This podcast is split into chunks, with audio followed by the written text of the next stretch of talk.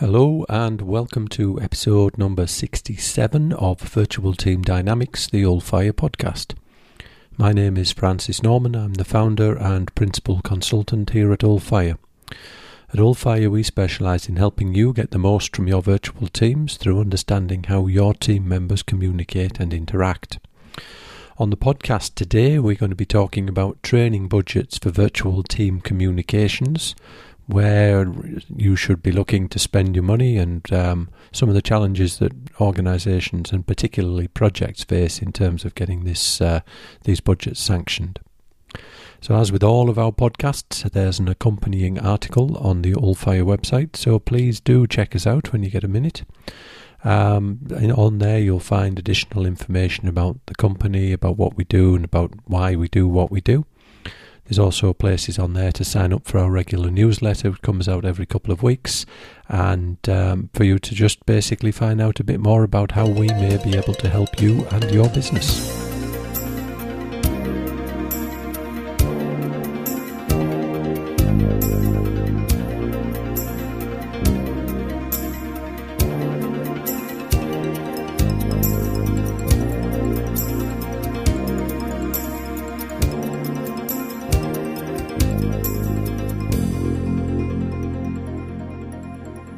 Particularly in the environment of projects, getting budgets sanctioned for training is an enormous challenge.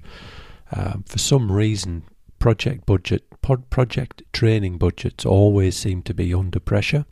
There always seems to be a reason why people working in projects will not get access to the training, often the training that they really need. And equally, you'll find that there will be places within project environments where training money gets monies get spent on things that that really don't add value to the project or to the organisation. So that whole training space is quite a challenging one for most people. So what typically happens is a project will get sanctioned people will get appointed to that project. A budget will have been developed during the sanctioning process for that project. That project budget typically will include some portion of training, and then, dependent on how the organisation manages its training budgets, the money will either be allocated on a person by person basis or it'll be allocated back to the parent business to spend on training or or there'll just be a, just a pot of money somewhere within the project budget for training as required. Now, what uh, what tends to happen then, once the project gets sanctioned, is everybody sits down around the table and says, "Okay, we've got this job, we've got to deliver this job in this way, and we've got this much money to spend on it." So we find that um, that then the the, the money then people look at it and say, oh, well, we've got this money here. We don't really need to spend it on training after all. We can spend it on this shiny new toy or this bit of work or this bit of equipment that we really want for the project. After all, the money has been approved. So the first battle then is just to keep that money allocated against training and allocated to training. If you can win that battle, then at least you still have the monies available to you. The next challenge then comes when you find that people within your project are coming to you and saying, Right, I want some training, I'd like to learn how to do this or that or the other. You then have the situation where often a um, if, if, it's a long-term project, this is a particularly nasty project problem to have. You'll have the situation where people in their annual performance reviews will have a certain piece of training allocated against them, they'll define that training saying, "Oh yeah, okay, so I'm on this job, I need these skills." The their manager will say, "Excellent, go away, get the training." Get the project to pay for it. The project says, well, it's not going to help our project, it's going to help this person in the longer term, therefore, the company should pay for the training The company will then say, well, no, we shouldn't. The project should pay. The project then comes back and says, okay, so our client, if it's an external client, should be paying for it. So it goes round and round in circles until one of two things happens. Either some kind of an agreement is reached where somebody or parties will pay for the training, or everybody just says, no, we're not going to do it. We're going to keep this money and we're going to spend it on something else. Project's running behind, it's running over budget. Um, we don't have the time. We can't release this person to do this, that, or the other and to go on training and so forth. So you either have a situation where the training happens and finally someone accepts the costs, or where the training doesn't happen. Now, if the training happens, that's great, and people get to learn the skills that they need to move forward. If the training doesn't happen, then you find that you're working on a project with with personnel who have declining relevant skills.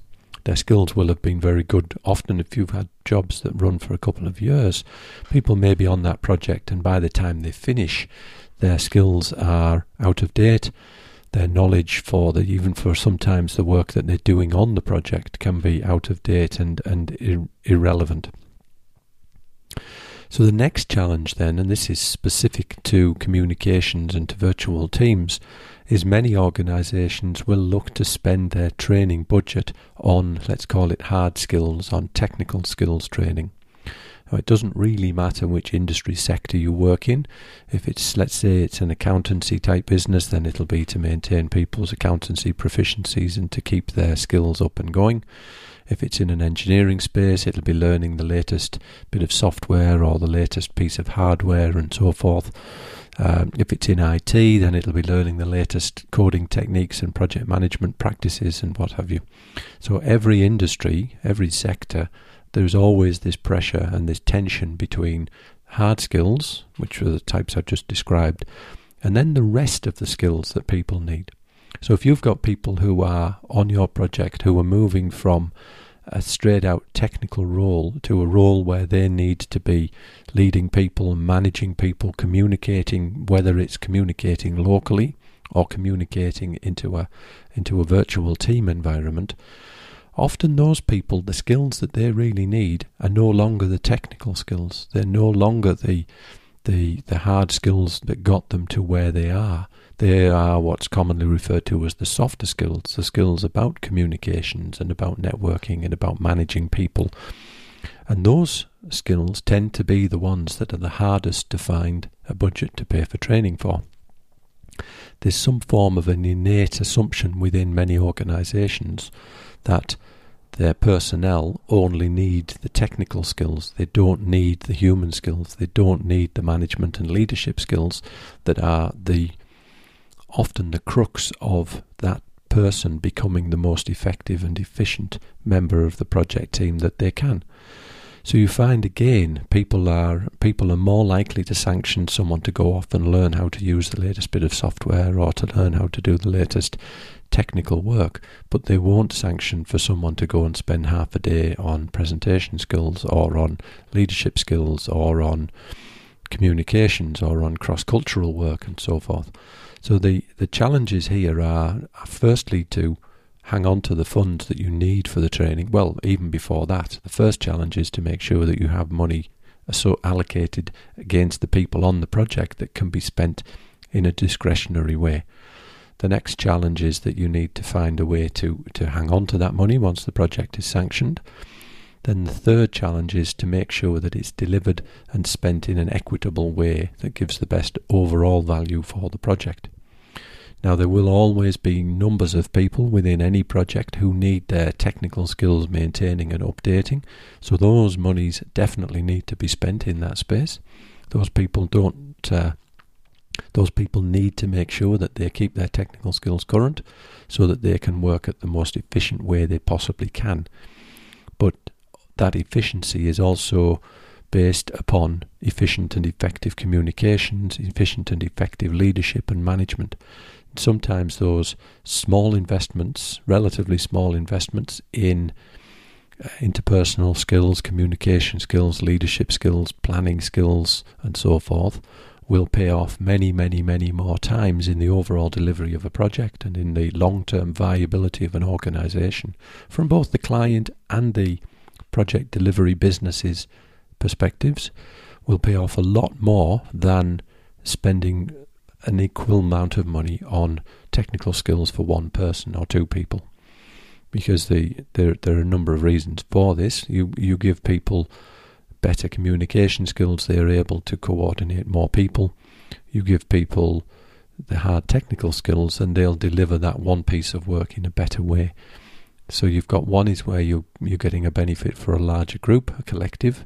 The other one is you're getting benefit for an individual rather than and the and the work that that individual has to do.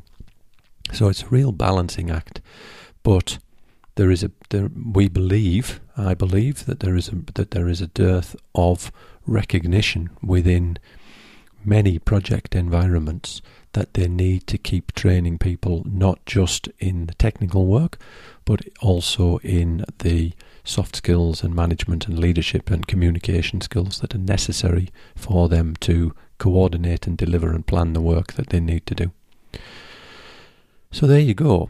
Um, managing your budgets, managing your project training budgets, a big challenge, a big challenge for many, many projects. A big challenge, particularly in a time when organisations are trimming and cutting costs, when dis- training is seen as being discretionary, but when people also want to keep people within their organisations and within their projects for the longer term, you need to invest in your people to keep them. And this is really what it comes down to it's an investment, it's not an expense, it's an investment. You're investing in the training of your people and investing in their knowledge and skills so that they can deliver a better service for you, your clients, and their colleagues.